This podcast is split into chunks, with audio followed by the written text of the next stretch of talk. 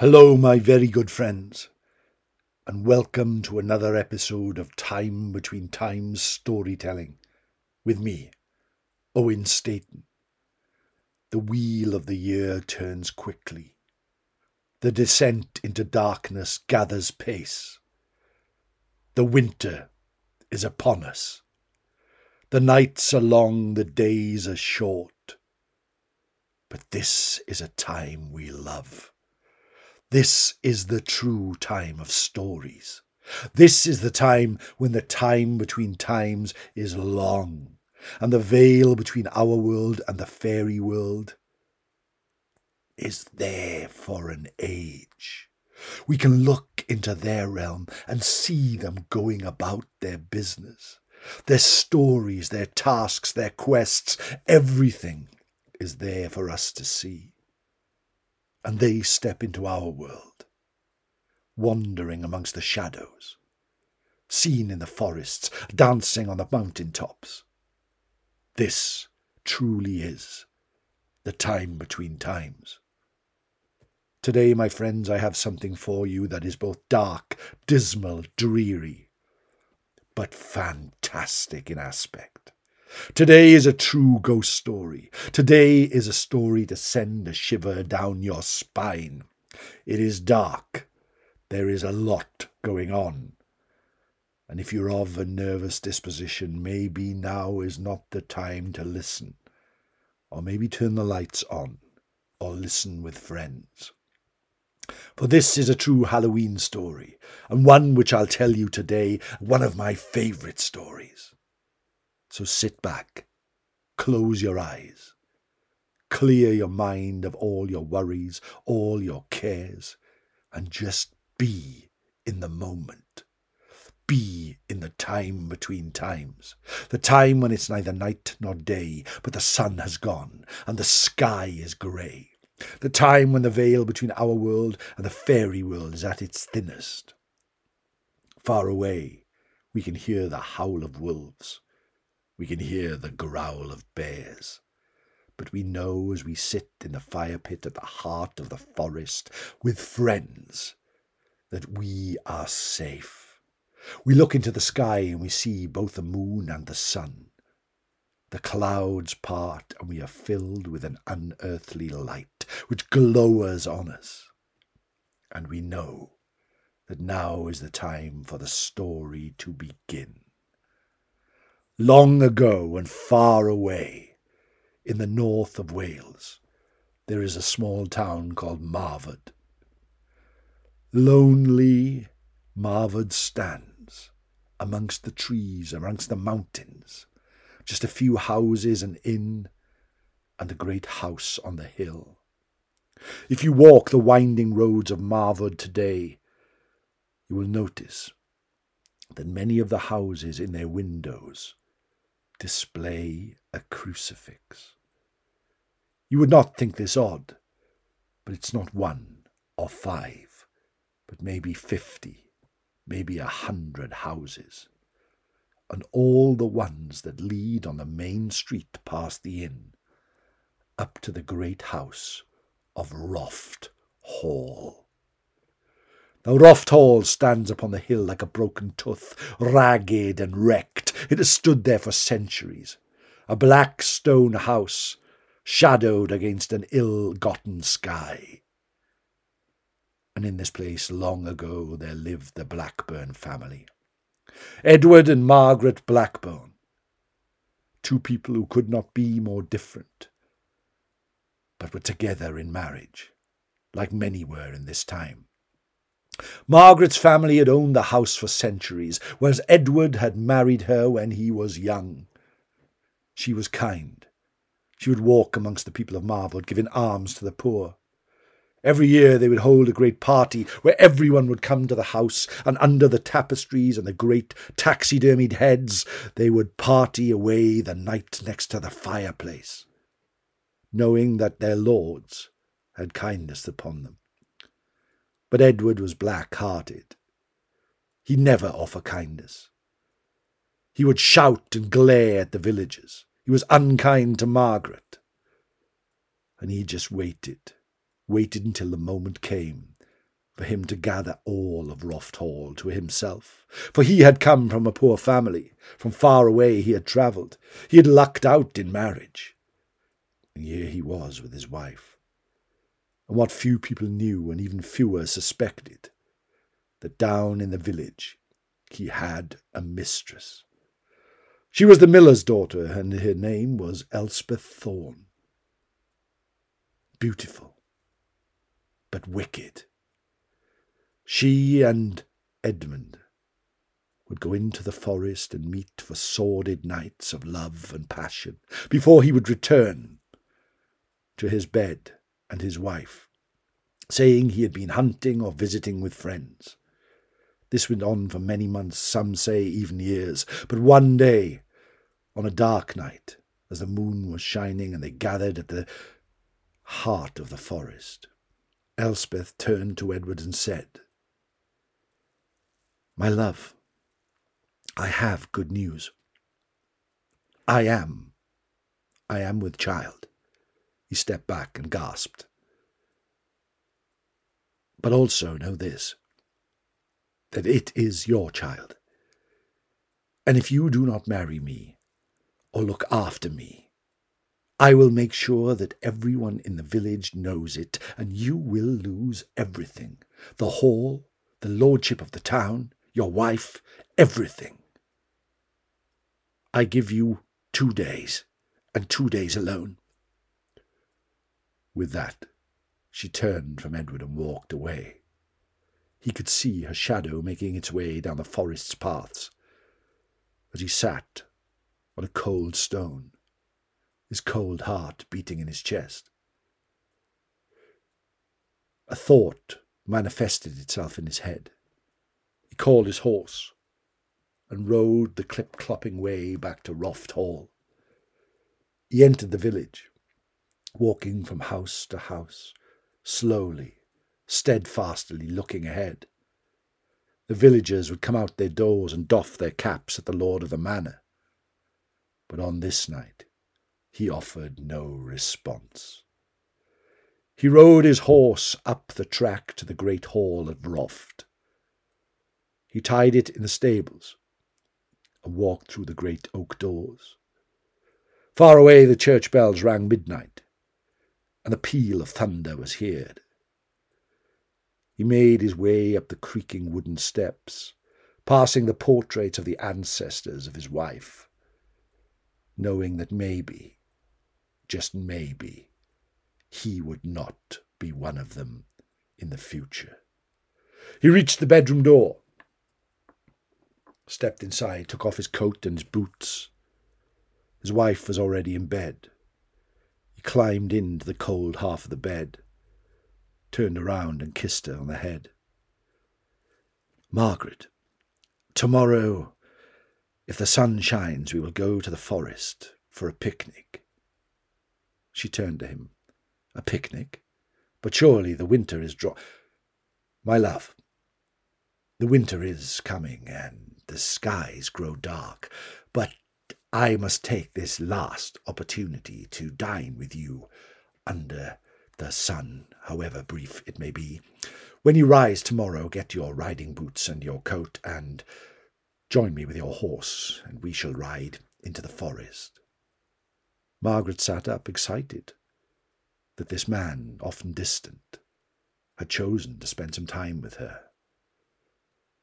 They spent the night in silence, and sure enough, the next day they went out into the forest, both horses making their way down the road. The people gathered again outside and cheered. Margaret smiled and waved at them, while sullen Edward just looked to the woods.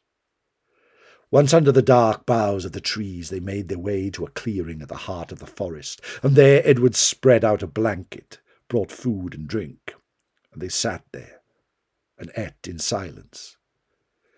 At the end, he turned to her and said, My love, I know I'm not always the best of company. I know that sometimes I can be a little distant. But know that I have always loved you, and on this day I I would almost like to renew our vows here under the great oak at the heart of the forest. Come, hold me tight, my love.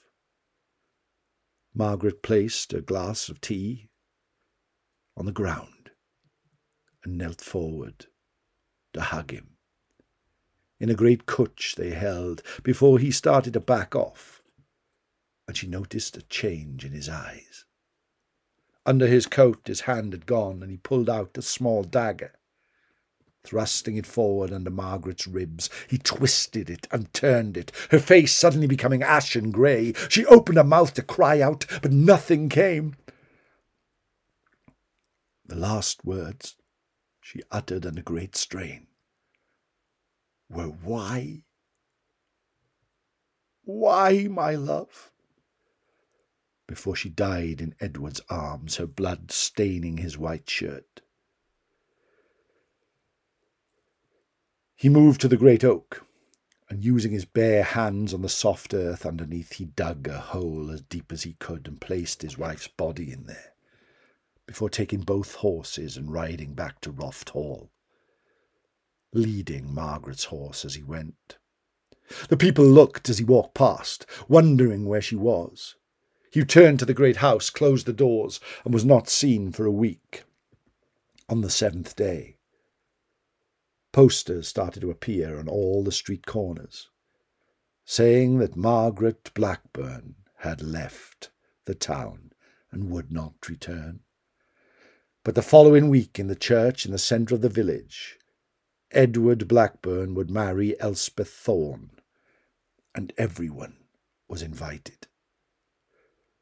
The villagers talked and chatted and gossiped, Many of them suspected what had happened, but knew that they had to attend the wedding. And seven days later, Edward and Elspeth were married in the church hall to a silent congregation.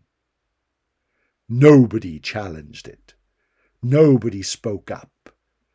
And at the end of it, everyone accepted the drink and festivities that were given by Elspeth and Edward who returned to the house, making their way up the rickety stairs to spend their first night together as husband and wife.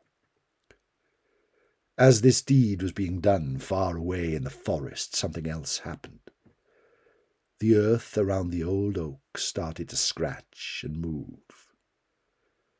And suddenly, a hand emerged from the ground then slowly pulling herself from a shallow grave, came Margaret Blackburn, her skin as pale as the moon, her eyes as deep as a pit, her dark hair now black and filled with earth, her sallow face haunted and helpless. She staggered through the forest, from one side to the other. This spirit, this spectre, this ghost glided into the village of Marwood. At every house that did not question her husband's wedding, she glided up to the glass window, peered in, and tapped on the glass. The villagers were terrified. They would look round to see this horrendous, horrific aspect of someone they knew now looking at them from beyond the grave. If someone would rush forward or rush outside, the ghost would vanish. But as the night went on, all the villagers' houses received a visit from this apparition, staring at them through the glass.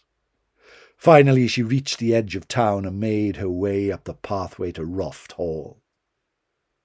The moon was now shining, but the spirit was brighter. As she walked straight through the door of the hall and glided up the stairs to the great bedroom where Elspeth and Edward now slept. Through the door she went, and what happened next, none can tell. But the next morning, Elspeth Thorne and Edward Blackburn were both found dead, their hair standing on end and as white as a sheet, their face as pale as the sand on the beach. They were dead in a terrible aspect, terrified. Their hearts had stopped beating. And from that night on, the ghost of Margaret Blackburn would wander the streets of Marwood. She became known as Lady Blackbird. And after many weeks, many months, a minister was brought in to perform an exorcism, and he advised every house to place a cross in its window. Most did, and those who didn't still continued to receive a visit from the glaring, gliding spectre. Eventually, all houses put their symbol in the glass, and now she seemed to vanish, her vengeance done. But it is said there are nights like tonight, at the time between times, the time it's neither night nor day, but the sun has gone and the sky is grey. The spirit of Lady Blackbird still walks the dreary paths of Marwood, glaring through windows, making her way to Roft Hall, where she had vengeance upon her terrible husband. And that, my friends, is the grim tale of Lady Blackbird, a tale that I tell to you at the time between times. I hope you didn't get too scared. There's nothing like an old ghost story at Halloween, is there not? Please let me know what you think. I will place my email in the notes below. It's owenstaten at AOL.com. I value and reply to all feedback that I get. If you wish to follow me on Twitter, it's at Owen S. Griffiths. I also have a YouTube channel, Time Between Times Storytelling, where perhaps the most frightening part is you have to look at my face. I have another podcast as well, which I co host with my good friend uh, Brethen Briggs Miller. It's called Spectre of the Sea. If you like ghost stories, an audio drama, and something a little bit different, please check that out. If you're feeling really generous this Halloween, this trick or treat, why not visit my Ko-fi page, ko-fi.com forward slash Owen Staten, and buy me a coffee. I'd really appreciate it. Or join my Patreon channel, patreon.com forward slash Owen Staten 7.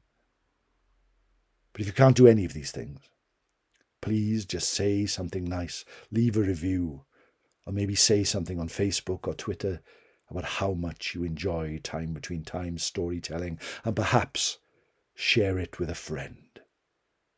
In the meantime, take care of yourself, my friends.